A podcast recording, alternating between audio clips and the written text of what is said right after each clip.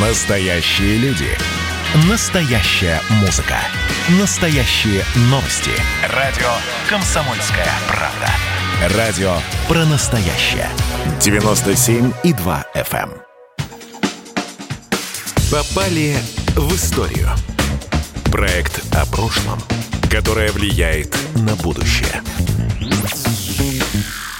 Всем здравствуйте, меня зовут Мария Баченина. Радио «Комсомольская правда» и лекторий Достоевский представляют проект «Попали в историю». Кстати, на сайте лектория Достоевский вы можете послушать множество увлекательных лекций. Сегодня в эфире «Комсомольской правды» кандидат исторических наук, доктор философских наук, профессор, историк проекта «Лекторий» Андрей Михайлович Буровский. Андрей Михайлович, приветствую вас. Здравствуйте. Замахнулись мы сегодня на тему, чем рабство отличается от крепостного права и почему у русских не осталось исторической травмы, а может быть и осталось, ну, в отличие от американцев. Андрей Михайлович, давайте сначала разберемся, кто такие крепостные крестьяне, кто такие рабы и чем они друг от друга отличаются. Вы совершенно правы. Как только мы разберемся в этом вопросе, все станет предельно ясно. Ну, во-первых, рабство. Само слово, в силу того, что люди учатся на вполне определенных, по вполне определенным учебникам, э, формируются у них вполне определенные стереотипы. Э, При слове «раб» сразу представляют себе античное рабство. А точнее рабство, ну, в тех формах, каких оно бытовало в Древней Греции до эллинистического периода и в Риме, пока он был маленьким полисом. То есть пока рабство было режимом этнической эксплуатации. Когда раб – вообще не считался человеком. Это была живая вещь. Э, многие приписывают Риму. Римлян почему-то традиционно не любят, не уважают, обвиняют бог знает в чем. И им приписывают много того, что говорили вовсе не они, а греки, кстати. Ну, в том числе представление, что орудия бывают молчащие, мычащие и говорящие. И вот раб – вещь, Э, раб – абсолютная собственность. Это как бы некий образец, модель раба. Но дело в том, что даже в более поздние времена в Римской империи рабство было совершенно другим. Оно уже эволюционировало. И по мере того, как Рим переставал быть маленьким, противостоящим остальным, э, остальному человечеству полисом, становился центром сначала италийского, потом мирового государства, то менялось и отношение к человеку – раб перестал быть такой вещью, которую не защищает закон.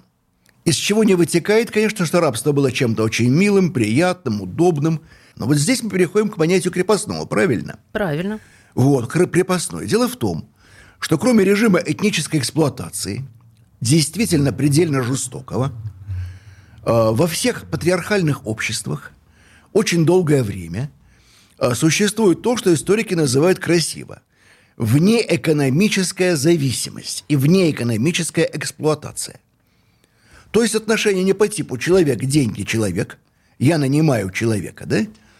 А отношения человек, человек, деньги. То есть, грубо говоря, я владею человеком, он не равен мне, заведомо в законе не равен, и этот человек, который мне не равен, и который от меня зависит, выполняет некую работу. И подобная система есть абсолютно во, во всех, подчеркиваю, во всех абсолютно патриархальных обществах, во всех, выражаясь научным языком, аграрно-традиционных культурах. Но не нужно думать, что эти зависимые люди абсолютно не защищены, и что они подобны э, этим римским раннеантичным рабам. Это просто не так. Э, зависимые люди, во-первых, могут относиться к тому же народу, что и рабовладельцы – и верхи общества, почему нет? Они просто не равны в законе или их возможности и права ограничены. Вот здесь два момента. Первое. Существует множество форм индивидуальной зависимости человека от человека. Ну, те же поздние античные рабы. Да, раба можно было купить. Но был обычай, позднеримский, византийский обычай, кстати – в Византии века к X вообще рабы практически исчезли, а, потому что после смерти хозяина полагалось отпускать их на свободу. Рабство вовсе не было чем-то позорным, там, презренным. Бывший раб мог сделать хорошую карьеру. А, в более позднее время, например, такой был замечательный юрист Ульпиан, в третьем веке по Рождеству Христову, он и ввел представление о правах человека. И он совершенно однозначно говорил о том, что рабы – это тоже люди. Они имеют те же права, что и все остальные. Тем более на этом настаивало христианство. И, кстати, христиане в более поздние времена были очень последовательными э, сторонниками равенства людей. То есть то, что мы сейчас называем правами человека, идеями равенства, они отстаивались со времен первых церковных соборов и до самого последнего времени. Рабство, ну да, возникает такое неравенство людей. Ну и что, перед Богом они равны. Вот в Библии же ничего не написано про американских индейцев. Так может быть, они не люди? Было понятие, что мы-то с вами от Адама и Евы, мы адамиты, а это вне адамиты, преадамиты. Они, может быть, от сатаницы лилит пошли, кто их знает. Это открывало возможность для рабовладельца относиться к э, рабу как к нечеловеку. Такое тоже бывало. Рабство, вот если брать, мы говорим, негритянское рабство 16 века до 19, оно и правда было крайне жестоким. Причем не в арабских странах, куда тоже ввозили очень много рабов из Африки, а в Латинской Америке, в Соединенных Штатах. Ну, на юге Соединенных Штатов в основном. Сама по себе власть человека над человеком, э, она порождает возможности чудовищных злоупотреблений. Тут ничего, опять же, нового нет. И чем больше эта зависимость, тем легче реализовать себя – свои патологические наклонности садисту, мерзавцу, просто интеллектуально низкому человеку. Принцип самоутверждения за счет слабых мир, мира сего. Э, в этом отношении позиция человека, кто истязает рабов, ничем не отличает позиции хозяина дома, который свою ничтожность, убожество, низкое положение в обществе э, компенсирует за счет истязания жены и детей. С подобными явлениями мы и в современном мире постоянно сталкиваемся. Только понимаете, какое дело, сударыня? Дело в том, что араб мог быть еще и белым. Такой детали почему-то у нас как-то не, не принято упоминать, а она имела место быть. А вот можно а, здесь поподробнее, откуда брались белые рабы? А, из Англии из первоначально. В английские колонии, опять же, из-за малолюдства людей, ввозили рабов. Во-первых, человек – человека могли продать за какое-то преступление, он считался официально каторжником, а в 17-18 веках в Британии существовало 269 статей Уголовного кодекса, включая кражу растений из чужого сада, ухаживание за женой священника, оскорбление, нанесенное королевской фамилии и так далее. Э, за все эти страшные преступления полагалась смертная казнь. Но она часто заменялась ссылкой в колонии – человека официально продавали. Стоимость э, этого раба, продаваемого, была разной.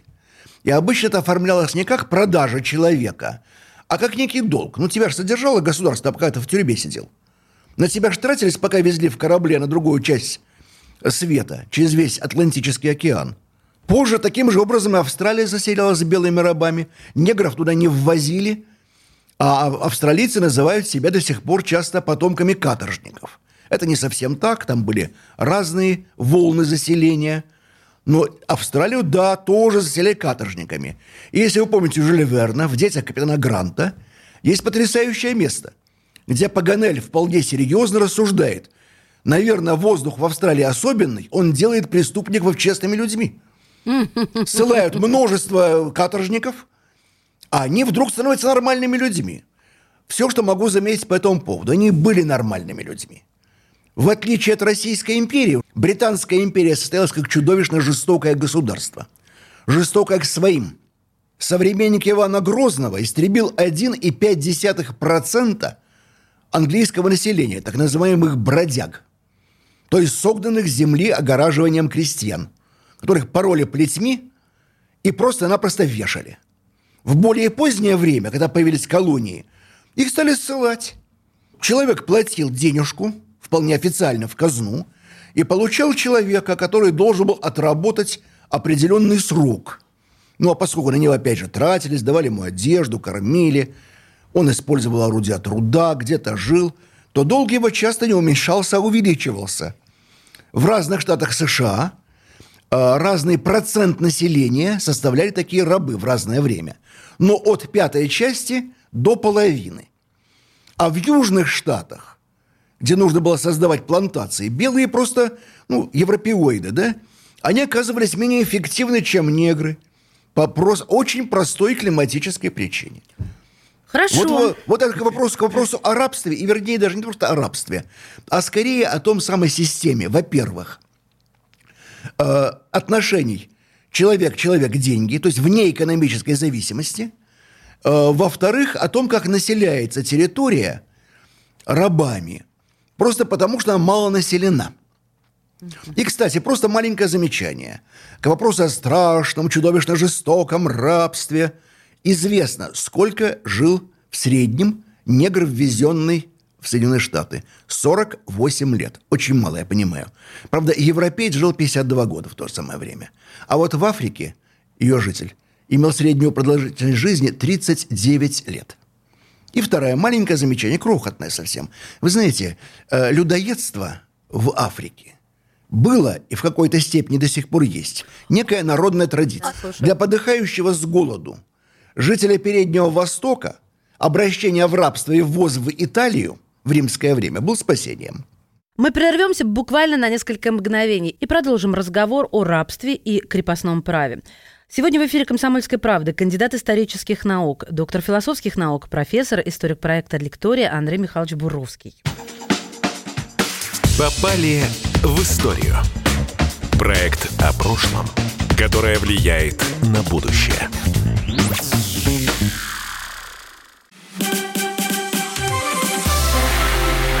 Это было начало. Это действительно история, которая будоражит. Вся страна обалдела. И Россия родина слонов, она от океана до океана, да, и мы, мы всегда правы, мы никогда не сдаемся. И самое главное, что же будет дальше? Комсомольская правда. Это радио.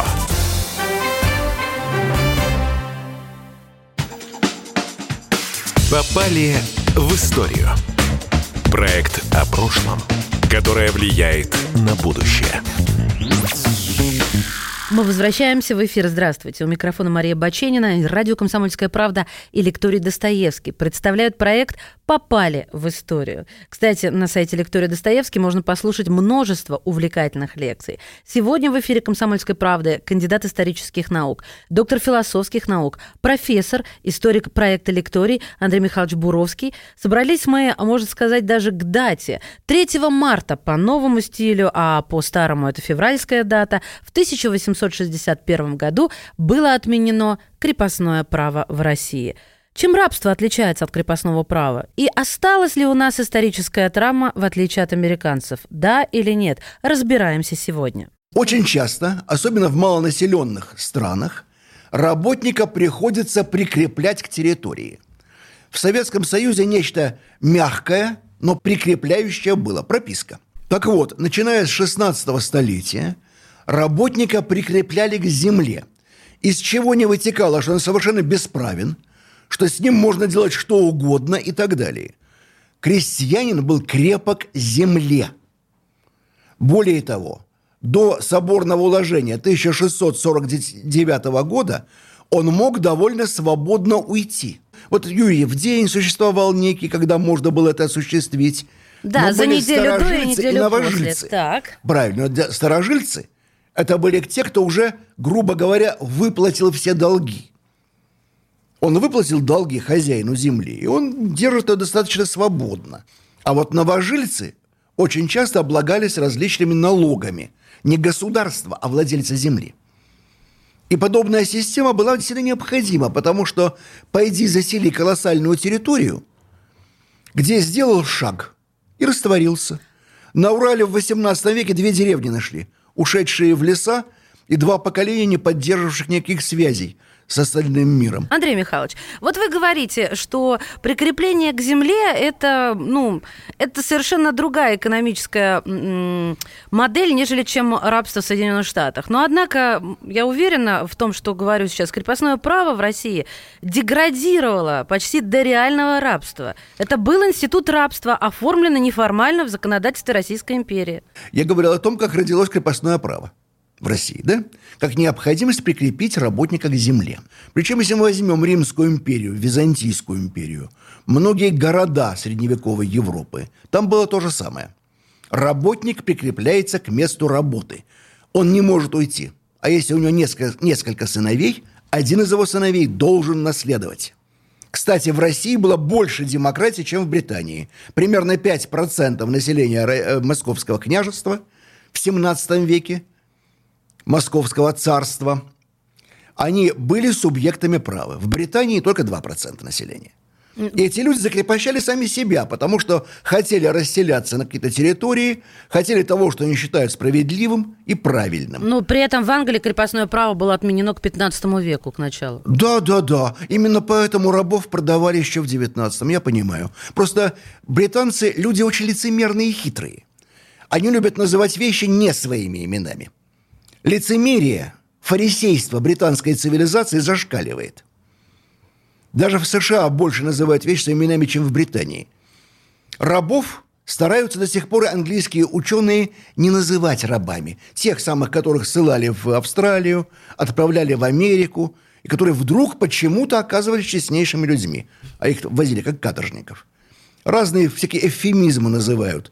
Временно несвободные и так далее. Ну, правильно, бывают люди альтернативно умные, а бывают альтернативно свободные. Замечательная идея. Если же вернуться к России, да? Да. Что у нас произошло, начиная с 18 столетия, с реформ царя, который с придыханием называют Петром Великим?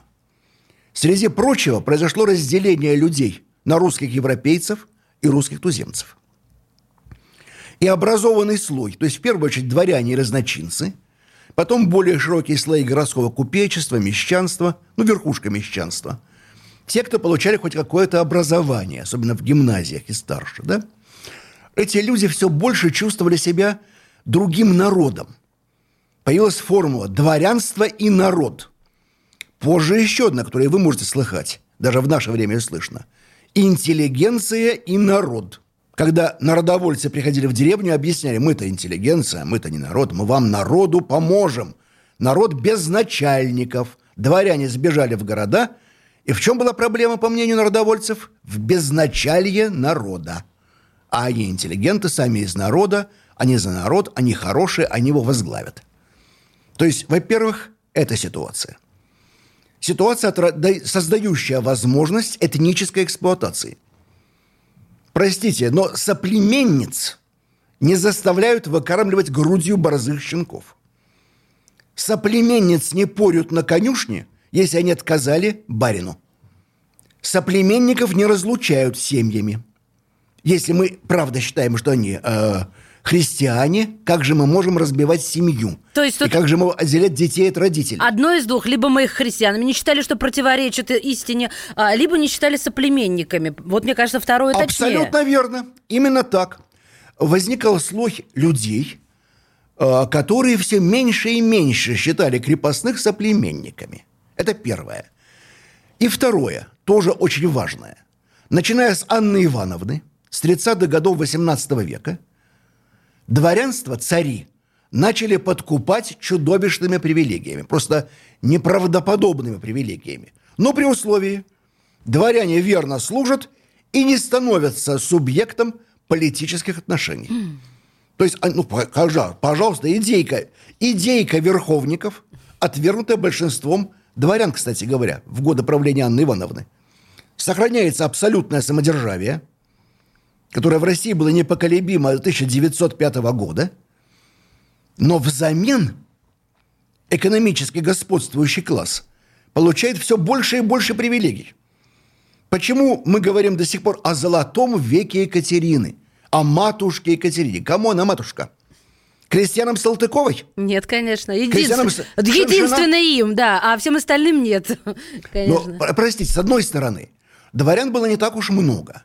Если дворян было всего меньше миллиона, то есть меньше населения крупного современного города, они хотя бы в теории могли выйти на царя. И все выдающиеся умом, талантами, какими-то выдающимися заслугами, чинами, богатством, конечно, были наперечет. Их все видели и знали. Это был круг людей, лично знакомых. Вообще система хорошо работает, любая общественная, если люди хорошо друг друга знают. Когда в 17-18 веках британский парламент избирало 60-100 тысяч джентльменов, Эти 100 тысяч избирали примерно 600 членов парламента. Выбирали лично знакомых. И система прекрасно работала. В России она другая, она тоже прекрасно работает.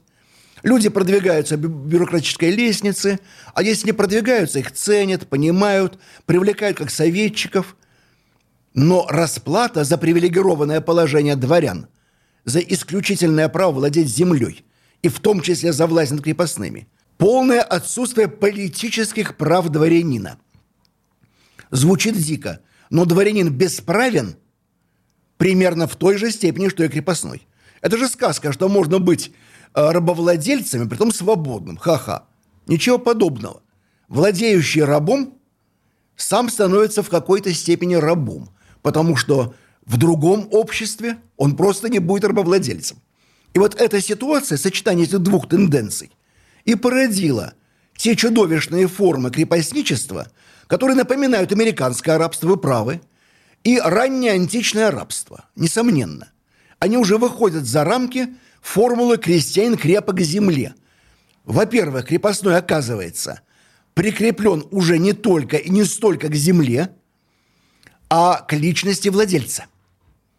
То есть можно купить крестьянина без земли – я, например, сталкивалась что, с тем, что для оправдания рабства создано было множество доказательств, что, мол, оно благодетельно и для нравов, и для экономики. Любая система, как бы она ни была жестока и несправедлива, будет оправдываться сторонниками этой системы. Если завтра прилетят марсиане мистера Уилса, начнут пить человеческую кровь, найдутся коллаборационисты, оправдают эту систему, объясняя, что это замечательно и прекрасно. Я вас уверяю, да. То же самое с крепостным правом, разумеется. А, ну, во-первых, человек мог вполне искренне вырасти в нормальном, э, нормальной семье, где крепостным относились гуманно и разумно, где давали им образование. Ну, скажем, э, крепостной э, Строгановых Воронихин построил Казанский собор и получил вольную. Примеров таких довольно много. Психически нормальных людей много во всех абсолютно обществах, даже жестоких и искривленных. Ну, по современным понятиям искривленных. А, дело в том, что очень многое, даже 30-50 лет назад, оно вызывает возмущение современного человека.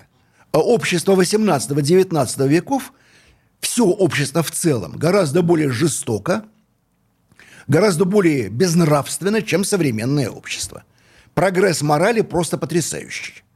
И вот человек, вырастая в нормальной семье, где нормально относились к крепостным, может совершенно честно сказать, да вы что, ребята, какая там жестокость. Крестьяне просто глупые, они не умеют сами жить, сами не умеют работать, не заленятся, развалят экономику, с ней будут рабами. Буквально несколько мгновений, и мы снова в эфире «Комсомольской правды». Сегодня у нас в гостях кандидат исторических наук, доктор философских наук, профессор, историк проекта «Лекторий» Андрей Михайлович Буровский. Попали в историю. Проект о прошлом, которое влияет на будущее.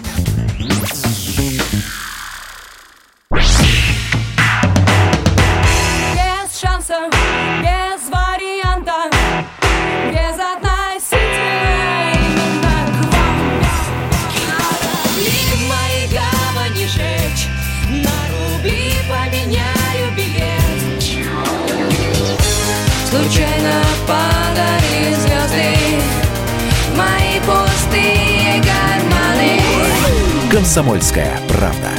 Радио поколения Земфиры. Попали в историю. Проект о прошлом, которое влияет на будущее.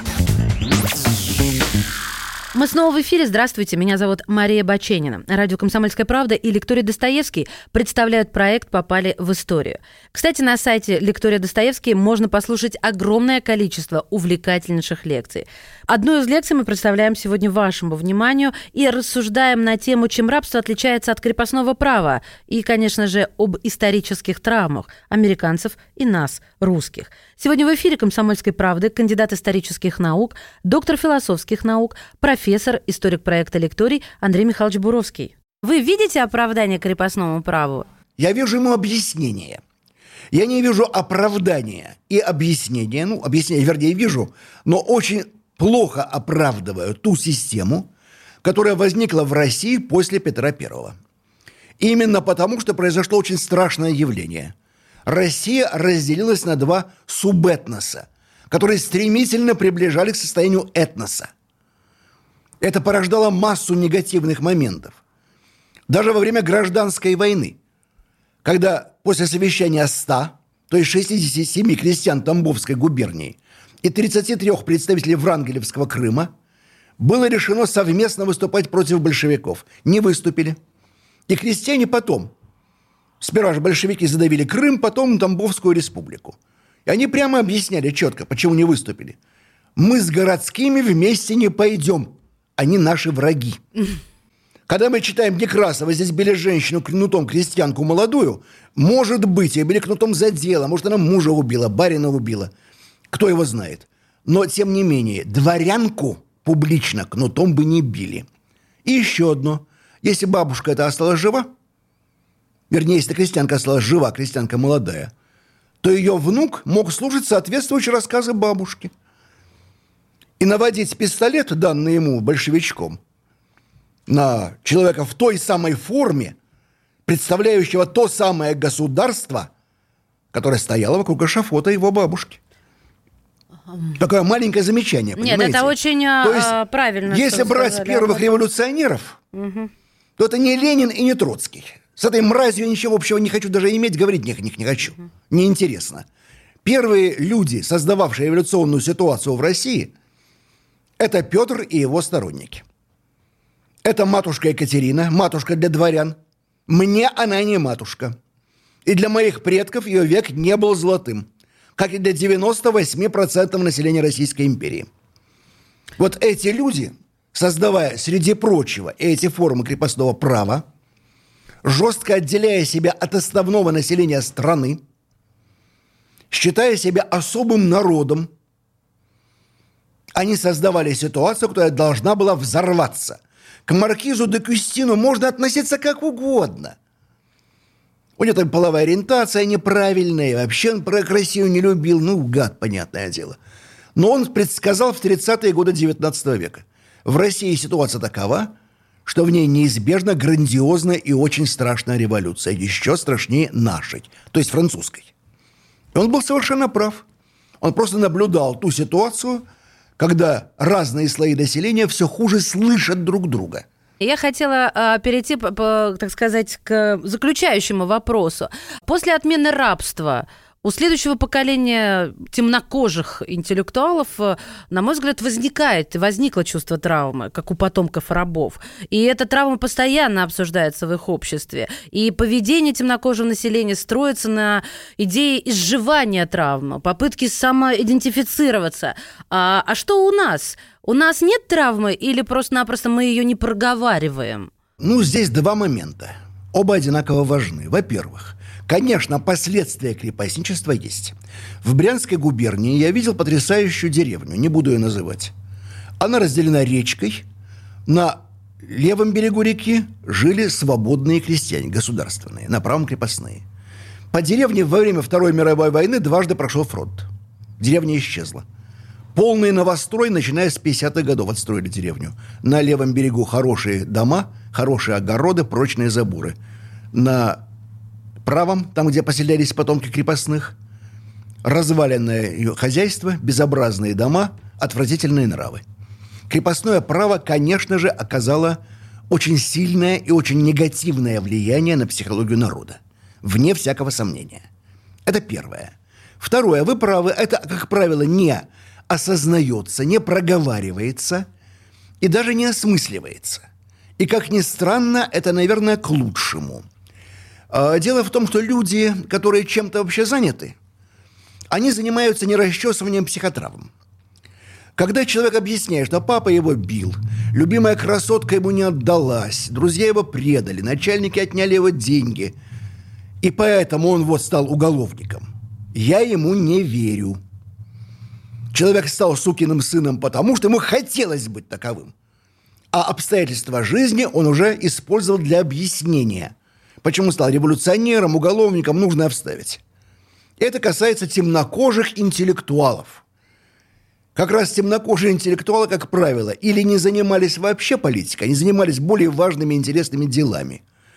Или, как Мартин Лютер, э, Мартин Лютер Кинг э, занимались совершенно другими вещами, решали реальные проблемы неравенства, которое было к тому времени в Южных Штатах. Сейчас скорее неравенство белых, совершенно противоположная проблема. Да. А у нас э, какие последствия, о которых мы не говорим, может быть, видим, но не идентифицируем как травму? Э, Сначала два слова про США, чтобы было понятнее, Да. о чем мы говорим применительно к России. Э, Понимаете, есть такое слово «евросовок». То, что я вижу сейчас в Европе и в Соединенных Штатах, это, простите, классическая советская модель. Это полное безумие, это самая политкорректность, которая просто мешает называть вещи своими именами, проговаривать проблемы и решать их. Что происходит в России? Да, в какой-то степени проблема загнана внутрь, согласен. Только в какой-то степени, потому что она есть не у всех. Я не забыл, из кого происхожу. Но из этого не вытекает, что мы строим жизнь на идее какой-то психотравмы. У меня ни малейшей нет психотравмы по поводу того, что мои предки были живой собственностью. Мне это неприятно, но не более того. А авторитаризм вам приятен в государстве? Авторитет... Смотри, что мы понимаем под авторитаризмом. Я не либерал. Я не борюсь с государством. Вы монархисты, да? Я, так Я не монархист. А кто вы? В вашем понимании я никто. У меня нет идеологии. Да вы что? Это вы действительно насмешили, Андрей. Идеология, идеология – это, простите меня, занятие для неполноценных людей. У меня есть философия, а не идеология. Люди, жаждущие идеологии, конечно, могут придумать себе разные психотравмы. Ну почему я убил трех человек и изнасиловал пятерых? Да что же вы только о злодеях говорите? Нет, нет, нет, ну, Андрей Михайлович, давайте отринем вот этих маньяков, злодеев. Почему? Да потому что не Да все. Вы сами до, вы до этого сами говорили, что в Да обществе большинство нормальных. Политические маньяки придумывают то же самое, только коллективную психотравму. Но не могу же быть нормальным человеком, если моих предков привезли через Атлантику в цепях. Так вот, если я вас убью когда-нибудь, изнасилую, ограблю, имейте в виду, это потому, что моих предков пороли на конюшне и продавали как скот. А что? Я не могу быть нормальным человеком. Я страдаю каждый день. Так я что- просыпаюсь что, э, с ужасом, что делали с моими предками. Я засыпаю с мыслями об этом, и по моему хребту катится холодный пот. Давайте подводить- Есть хорошая, четкая Да. психологическая установка. Чтобы стать палачом, сперва надо стать жертвой. так вот, комплекс жертвы, виктимизация свойствен, мягко скажем, не лучшей части человечества. Не лучшей части чернокожих американцев, не лучшей части россиян. Он, конечно же, у кого-то есть. И, наверное, самое страшное в крепостном праве, наверное, а то, что оно не только породило соответствующую психологию, психологию Люмпина, которому ничего не, э, не принадлежит и который сам является собственностью. Ну, поближе к вопросу об авторитаризме государства. Почему бы не быть собственностью государства? Почему частного лица непременно надо быть собственностью? И второе, он открыл колоссальные возможности для виктимизации. Сейчас они, похоже, исчерпаны, хотя не совсем. Крепостное, э, государственное крепостное крестьянство в колхозах, оно, собственно, исчезло на наших глазах. В 50-е годы оно еще было. Давайте так э, подведем общий знаменатель. Мы в выигрышном положении. э, Вот рабство versus, как говорят наши заокеанские коллеги, versus крепостное право. Кто в выигрышном положении, а кто в проигрышном? Мы в выигрышном положении не потому, что крепостное право лучше рабства, а потому, что мы в меньшей степени виктимизированы. Почему не скажу, меня тоже обвинят в расизме. Но, тем не менее, население России более здорово психически. Оно меньше готово себя чувствовать жертвой и, соответственно, в меньшей степени готово становиться палачом. Конечно же, существует социальная несправедливость, жестокость семейная, общественная и так далее. Вопрос, как к этому относиться, как с этим жить. Если на этом строится жизнь, рождаются идеологии, рождаются виктимизаторские идеи. Я жертва. Почему я жертва? Ну, нужно я вставить. Я негр, я женщина, я белый человек, я дворянин, я крепостной. Там, ну, Я бы желание. меньшинство. Во, я меньшинство, а мы все меньшинство. Современный мир – это сплошная диаспора. Все принадлежат какому-нибудь меньшинству или меньшинствам. Ну, дальше что? Да, я Вопрос ска- в том, что на это можно строить политику, понимаете? Страшно тоже строятся идеологии. То есть тот самый случай, когда Даже неграмотный знает все. Спасибо вам большое за сегодняшнюю лекцию. Друзья Вам мои, спасибо, слушали. друзья мои, сегодня в эфире «Комсомольская правда» выступал кандидат исторических наук, доктор философских наук, профессор, историк проекта «Лекторий» Андрей Михайлович Буровский. Благодарим. Попали в историю. Проект о прошлом, которое влияет на будущее.